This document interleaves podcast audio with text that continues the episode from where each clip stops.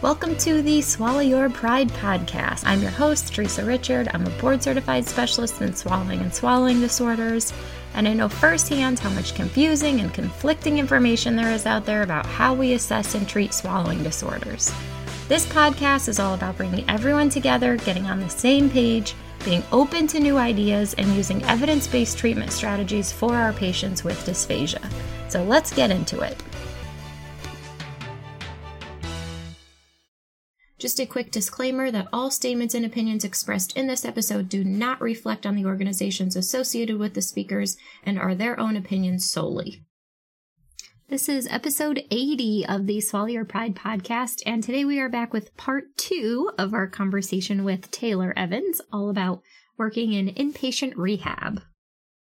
So the after that, after I've determined that part, basically day two is do we need to do another MBSS or fees or both? Can we go ahead, or do I have the information I need from the prior uh, instrumental to go ahead and start with direct treatment? In my experience, it's about 50 50.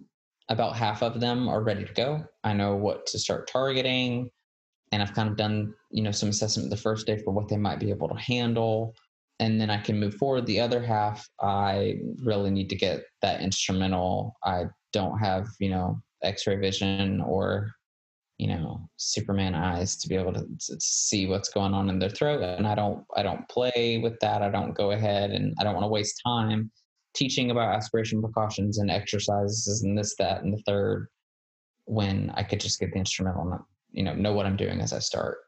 And i'm, fortunate enough to do about 95% of the modifieds for the building and be able to to figure that out and get them started on that it the one thing that is kind of a bummer is that if they do need an instrumental that is their one-on-one session for the day. So i might see them in the group and they're modified or their fees and that's it for the day. But it's necessary. It can't i can't right. that. Right. So day three i typically if i can and if the depending on the patient's cognitive status i like to review the video of the study with them and invite the family caregivers. And we go over you know these are your pathophysiological impairments. Here's the rationale for why i chose the diet. Here's the rationale for why i'm picking these exercises that you're going to learn tomorrow. Here's your prognosis your risks. If you choose not to go with this plan of care we can discuss a, change and what you want to do and kind of a q&a I like to I, I don't like to shove treatment ideas onto patients and say, okay, I've already done the modified. I know what to do. We're just gonna start doing this. I think people are owed the respect and the dignity of you explaining what you're going to do before you do it. I love that, Taylor. And and if you can't answer their questions and if you can't explain what's going on on the video in front of them, then you're already in trouble and you might you might avoid a lot of issues down the road or you might that was what i wanted to to reiterate is i think there's just so many times slps are like well they won't do this and they won't do that and it's like does the patient know why that's important mm-hmm. does the patient know why you want them to do that? Mm-hmm. Is the patient okay with wanting to do that i think there are so many things that can be said and discussed on the front end that you know, it's supposed to be a treatment plan. It's supposed to be people getting together and coming up with a plan together. It's not just barking orders and saying, this is what you need. You're going to be on thick and liquids. These are the exercises you must do every day. And I think that's where we get our, we shoot ourselves in the foot a lot of the times. A lot. I mean, we talk about how much we wish that we could see every video of every instrumental, even if we got the report why are we basically asking our patients to do something different than that when we're giving them a verbal rundown of our impression, which is like a verbal report, and we're not yeah. allowing them to see the video? Granted, they're not swallowing specialists, they're not going to be able to interpret it in the same way. But if we are specialists in communication, you should be able to alter your communication to explain it in a yeah. way that makes sense to your patient that will get yeah. them to understand that. I had a guy today that's been he was put on honey thick in the hospital from from an MBS, the report said aspiration with thin, penetration with nectar, so they put him on honey. Nothing else was stated. That was it. So I did the fees today. Thank God. And what'd you say? Yeah. Thank and and the guy, just such a cool guy. And he was like, All right, tell me what you're looking at. I want to know everything. And I was like, Okay. So I was like, Do you want to know while we're doing the study or do you want me to tell you after? And he's like, No, I want just I want you to I want to watch it while it's going on. Tell me everything. So I told him. And he's like, okay, so I want it to not go in that black hole. And I was like, yeah. And he's like, well, what if it does? And I was like, well, we'll talk about that. So he takes, you know, a few sips of nectar, didn't, was beautiful swallow. I think he took like two sips of thin, beautiful swallow. The third sip of thin, he penetrated, but he coughed it out. And he goes, well, he goes, well, I think it went near that black hole, but I coughed, which I think is what I'm supposed to do. So it still counts, right? It didn't go in the black hole. And I was like, you're right. So then at the end, I was like, how do you think I did? And he was like, or he was like, I was like, how do you think you did? And he's like, well, I think I did great. And he was like, it went in the black hole a few times, but I coughed it out. So I don't need that thickened stuff anymore. And I was just like, I just was like, this dude is, I, and I don't want to say smarter than a lot of other SLPs out there that are, That's what know. I was, but like, in a way, I was just like, it's not, speech pathology It's not rocket science. Like, no, no, no. And I, it was just, you know, it was great. And he's like, I'm not, you know, I'm not drinking that thickened stuff anyways. I don't care what you say. I don't care what you do. And I was like, buddy, that's fine. Like you, you know, you can make your own decisions here, but I'm glad that you saw if you are coughing, it's because it is going near your airway. for sure. And yeah, I mean, it was, it was a great like teaching moment all around for him, for me. And I just, I, I really love that type of dynamic learning. So I mean, any excuse for me to run my mouth about what I know, eh, I'm going to take. it. Right. So, right. so then let's see after that that's the day that direct treatment with i mean like exercise typically um direct intervention not just compensatory strategies.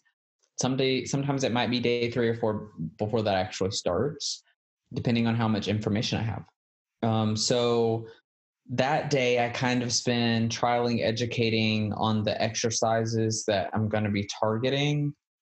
The first session i kind of tailor it to a general introduction where we might do a set of each exercise depending on how many um, i don't like to give more than two or three if i can help it. And then explain to them you know remember yesterday when we saw this happen? This exercise is going to help with that. And i have like this cool like dummy like model larynx and like a a, like a swallow track that I will like show them. So they have the image from yesterday and today. And so when I'm explaining, all right, when you do a tongue press with an effortful, or when you do a supraglottic, this is what's happening, this is what's moving, and that's what we want. So that I'm not just telling them, okay, here's the exercise, here's how you do it.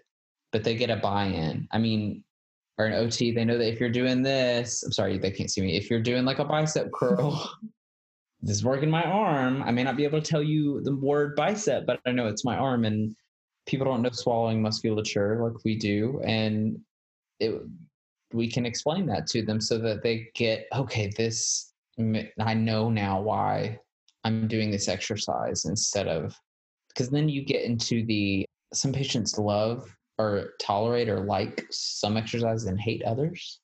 Um, but when you kind of explain look, you have these four problems, and here are the things that are going to kind of target it. You can't just leave one out. Yeah. I feel, for me, I feel like there's more buy in.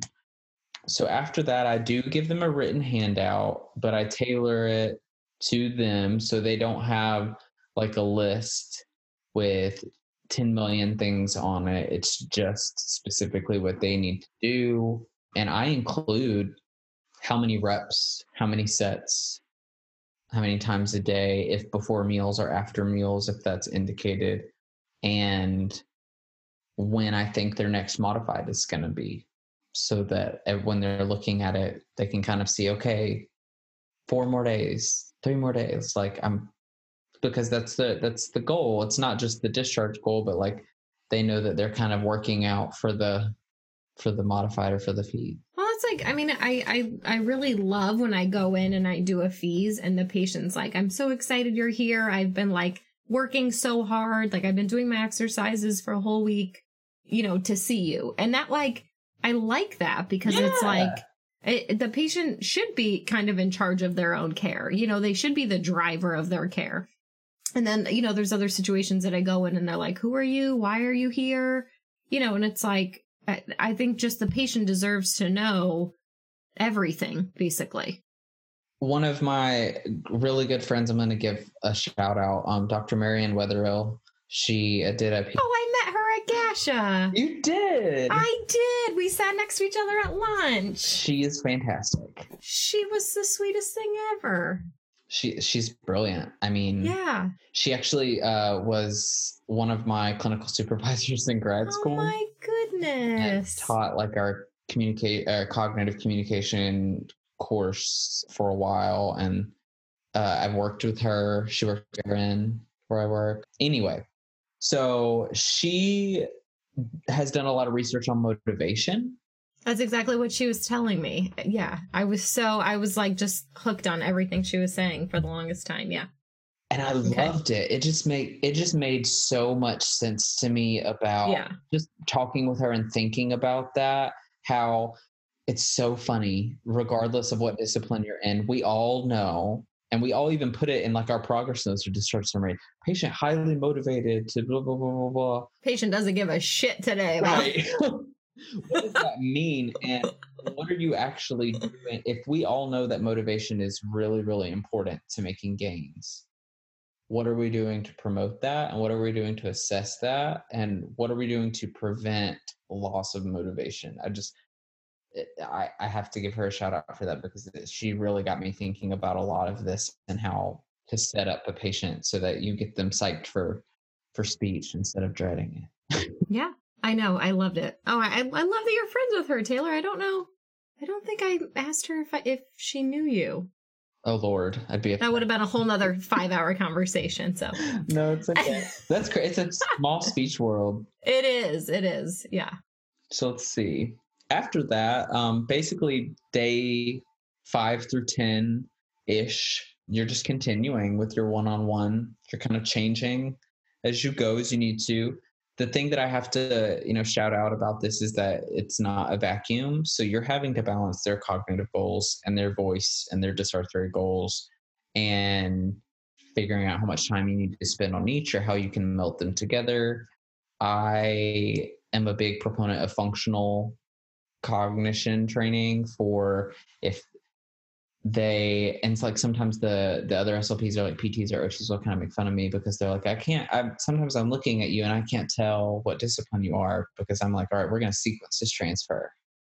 We're going to get up and we're going to verbalize it and we're going to be able to tell Susie you know CNA exactly how to move you and we're, and they have aphasia or they have sequencing issues or they have some like visual field cut where they're not going to remember to lock their brake and being able to verbalize those steps going through that. But if I can also do that with dysphagia, with their strategies, which what's, I mean, functional eating, got to do it multiple times a day. No shade to OT. You only have to get dressed once. You only bathe once. Like there's, right. I, I don't, but I mean, that makes all the sense in the world to me. And that's a great measure of what, if they're remembering I mean, beyond other things, you can definitely kind of check that out. Or divided attention. Can they talk and eat and, you know, with noise in the background and still do their strategies? And anyway, so let's see.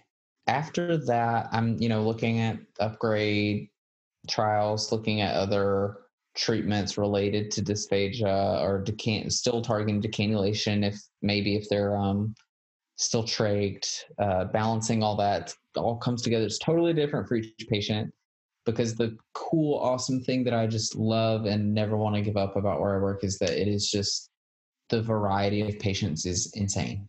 And it's it's never the same, which is amazing. I have we have a great one of the best organ transplant teams in my hospital. Uh, that fascinates the crap out of me. Oh my gosh! Like I, I, forget. I heard a guy talk from Duke about like doing lung transplants. I think it was at ASHA last year or something, and I was like, what? Oh my gosh! their reflux, like their tracheal esophageal like juncture right there at the UES, it's bananas. Like they have the most insane reflux ever. And you want to talk about pissing a pulmonologist off? You let gastric contents get into. Well, I think that's what the guy was. Yeah, I think that's what the guy was. And he was like, don't do this, don't do that. Yeah. And I, yeah. You got to be real. You are not going Yeah. in there doing a normal bedside just to see what makes them cough. Oh, no. Yeah. Not in a fresh pair of Yeah. lungs. Yeah. No, no, no, no, no. Yeah. Not in this shiny new lung. Right. but even like our heart transplant patients like so many vagal involvements. I mean even you know diaphragm paralysis or just the the respiratory rehab of for their voice even of even if there's not a vagal involvement for their ribs expanding for their diaphragm just not being strong enough from that open heart surgery. Liver transplants. Whew, delirium. Whoa. Kidney transplants if they're having other issues with their hydration. They sometimes have some weird kind of issues that might involve us. And I see head and neck cancer, trauma, burns, stroke, brain injury, Parkinson's, ALS, MS. I mean, literally, I don't. When I hear other people talk, I don't. I can't think of any specific population that I'm just like, no, I never ever see that. Yeah. Now I'm trying to think of it now, and I can't think of any which I'm like so blessed and lucky to have, but it, it calls for a, a lot of long nights reading and Yeah, yeah. Well, I mean, I think that's like what I love about what I do too is I just travel to so many facilities. Like I was at a facility today and I can't think of what I'm so brain dead right now. But the girl, like I walked in, the SLP was like, "Have you ever heard of this?" And I was like, "Yeah." She's like, "I've never heard of this before." I was like, "Yeah." It's, I'm like, "It's definitely rare, but like I have enough experience uh-huh. with it." But yeah, I think that's what I love is that I just con like you said. I mean, I just get constant crazy cases of all Right. sorts of different things. and it that and it's also almost never just one thing that they're there for. There's the comorbidities are insane. So learning kind of how I mean we really, really are in, in that kind of setting, at least to me, true pathologists that you Yeah. have to figure out. You can't just you know, be like, I'm an SLP that treats stroke and this is the pathophysiologies that I'm familiar with. You really have to be that detective investigator to figure out now how did this impact that? It doesn't what? Um yeah, yeah. it's but it's a fun challenge. Oh, I forgot to say at the beginning about we harped about length of stay. Typical length of stay is 14 to 17 days. Whereas, you know, we used to get three to four months. Now we're begging for three weeks. I would say they tell patients coming in on average, you can expect at least two, you know, around two weeks. Yeah. Sometimes patients stay longer. Our spinal cord patients, our burn patients, and our like polytrauma that are, we, we call them dual diagnosis, they're spinal cord injury and brain injury, especially when they're like a high uh, cervical spine and they're trached those three specifically that I can think of, they stay longer. But even then, it's like five or six weeks. So where do they typically go after they leave you? So I think right now, maybe I shouldn't give that statistic, but I know that most of our patients go home. Yeah, Um, awesome. Either go to outpatient or home health. A small percentage go to a SNF, an even smaller go to like an assisted living or personal care home temporarily. And some of them are going not to just outpatient, but like a rehab day program where it's basically the same thing. They get three hours a day, but three or four days a week. Yeah. Yeah. Instead. I mean, to me, like, I just want to scream from the rooftops, like, the importance of, like, early intervention and getting in there and getting these patients the help they need early. Like, I feel like, yeah, like, I feel like that's what frustrates the living crap out of me is, like, when I get a patient that's just been sitting someplace for so long and then they got transferred to this next place. And it's like, I, I just, I actually had a guy a few weeks ago and he was sent to a rehab center here that's supposed to be like a pretty top notch rehab center. They took him specifically because he needed speech and they didn't have a speech pathologist on staff. First of all, how are you rehab a top-notch rehab facility without a speech pathologist? Exactly. I, I had so many questions. I had so many questions, but like, luckily the guy knew and the guy fought hard enough that like they kept him there for like two, three weeks. Basically, he was like, "Get me the hell out of here! I do not need to be here. I need to work with a speech pathologist." And they finally moved him to this new place, and he was doing. He did great, and he, you know, thrived within like a week or two, and then went home. But like for the last three to four months, this man's life has been completely uprooted and flipped upside down because he did not get the proper care that probably had he had right off the bat would have been like, you know, two, three weeks tops. Man, So yeah. that just ugh. Yeah. I So I think it. like when I hear these like these SLPs say like, oh, they're just not ready or they're too sick or it just I yeah. I think did you say something about like they're not too sick or I think it was Kelsey on my last episode said something like if they're conscious they're like they're ready to go. right, so- and Yeah. I mean, I mean, we have a specialty hospital here that does disorders of consciousness. So even there's some SLP. Oh my gosh. Actually, um, That's crazy. but um, yeah. No, I, I that those kind of, and I think it was me. I said it at the um the inner circle meeting. Yeah. That makes me want to flip a table because when you are an SLP, you're not just like I'm an inpatient rehab SLP or I'm an outpatient SLP. It, whatever level of care they need from you, if it's more like what they would do in acute care, do it. I mean, I also have really high, high level cognitive patients that just want to go back to work. And I'm not, I don't tell them I'm not an outpatient SLP. You can work on that in outpatient. No, like I, right. I don't, Right. whatever you need, you're here, you're stuck in this building. I'm supposed to be able to have the skill set to help you. I've got to figure out how to do that. It so I mean, we have patients that I- like I said they're coming straight from ICU. I'm doing exactly what the acute care SLP would do right out of the ICU on the main floor.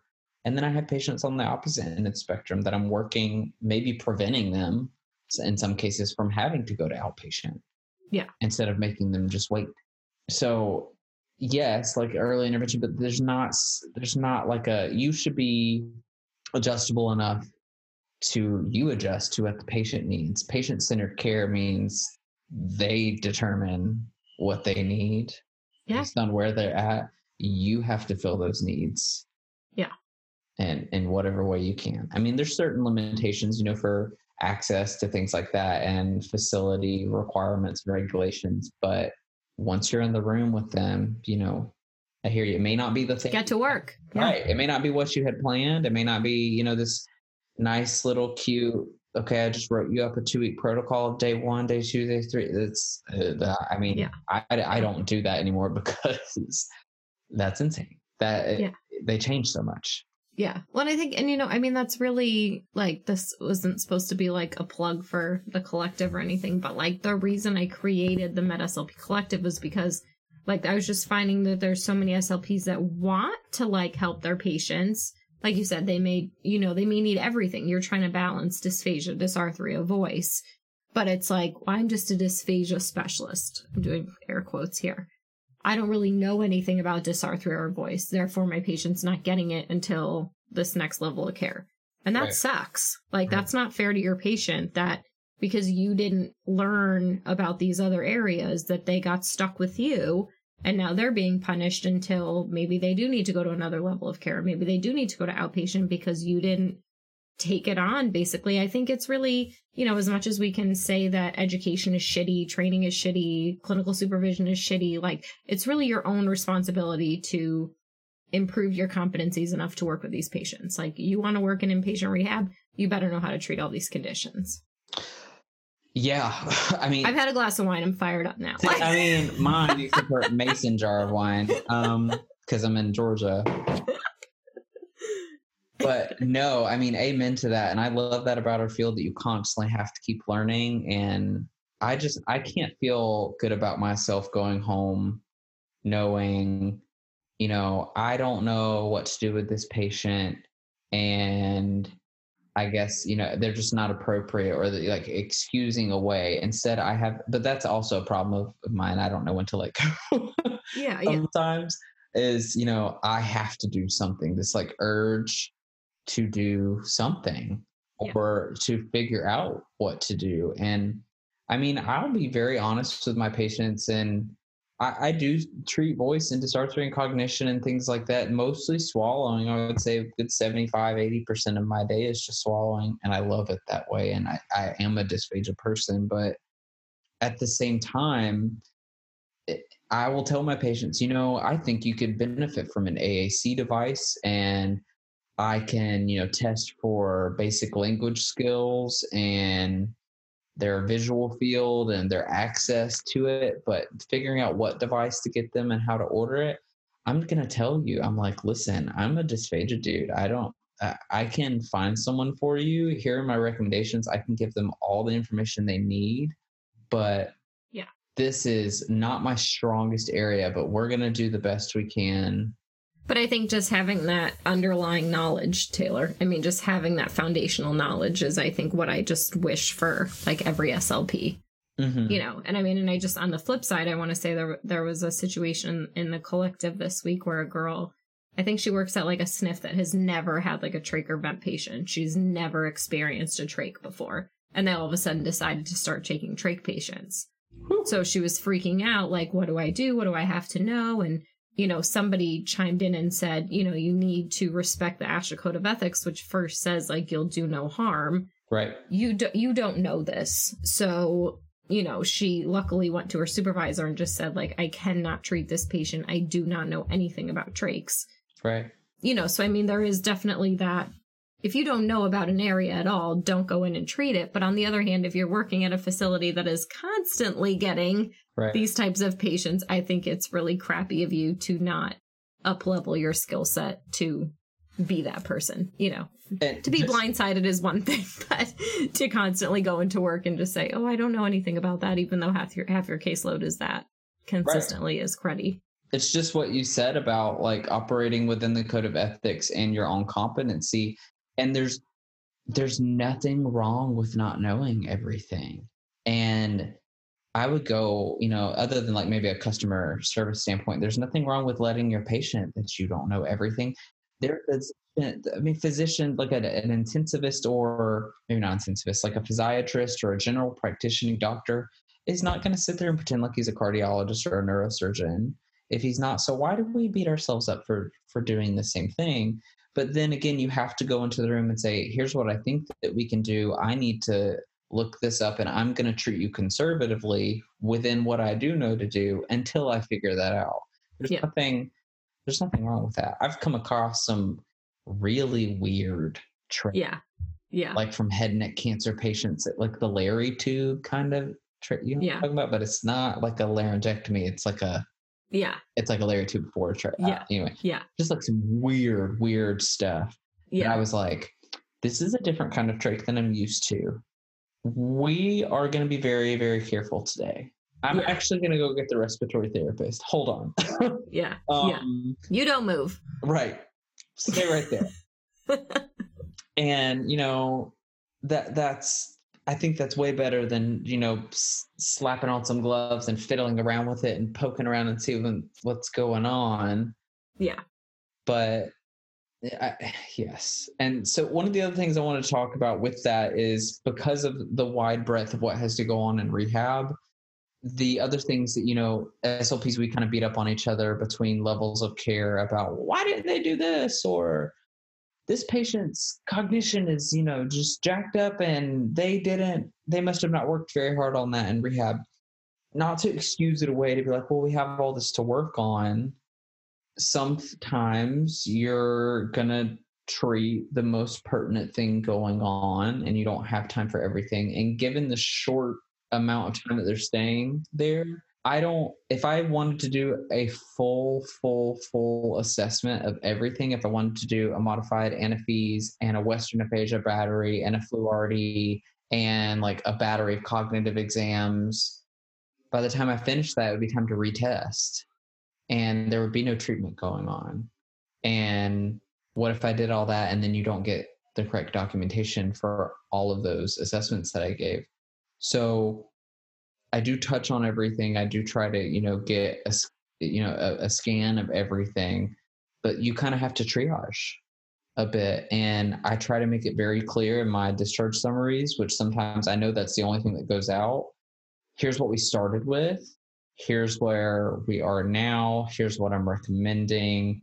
And just kind of giving that slp a rundown of you know i know that this is still an issue or the treatment was primarily targeted on decannulation swallowing and voice cognitive you know a patient would benefit from more direct cognitive treatment. And i mean because what are they going to say? That right. should have ignored the trach and kept Right. them npo to work on the co- i mean but i try to give them you know the benefit of the doubt uh, let them give me the benefit of the doubt by explaining to them kind of what's going on um, and it's it's moving more and more and more towards that acute care side where now a lot of acute care SLPs they're like I just treat swallowing or that's 90% of my day is rehab is starting to move more and more and more towards that because of how quickly they're getting there how short they're staying and just how how sick they are Yeah. Mm.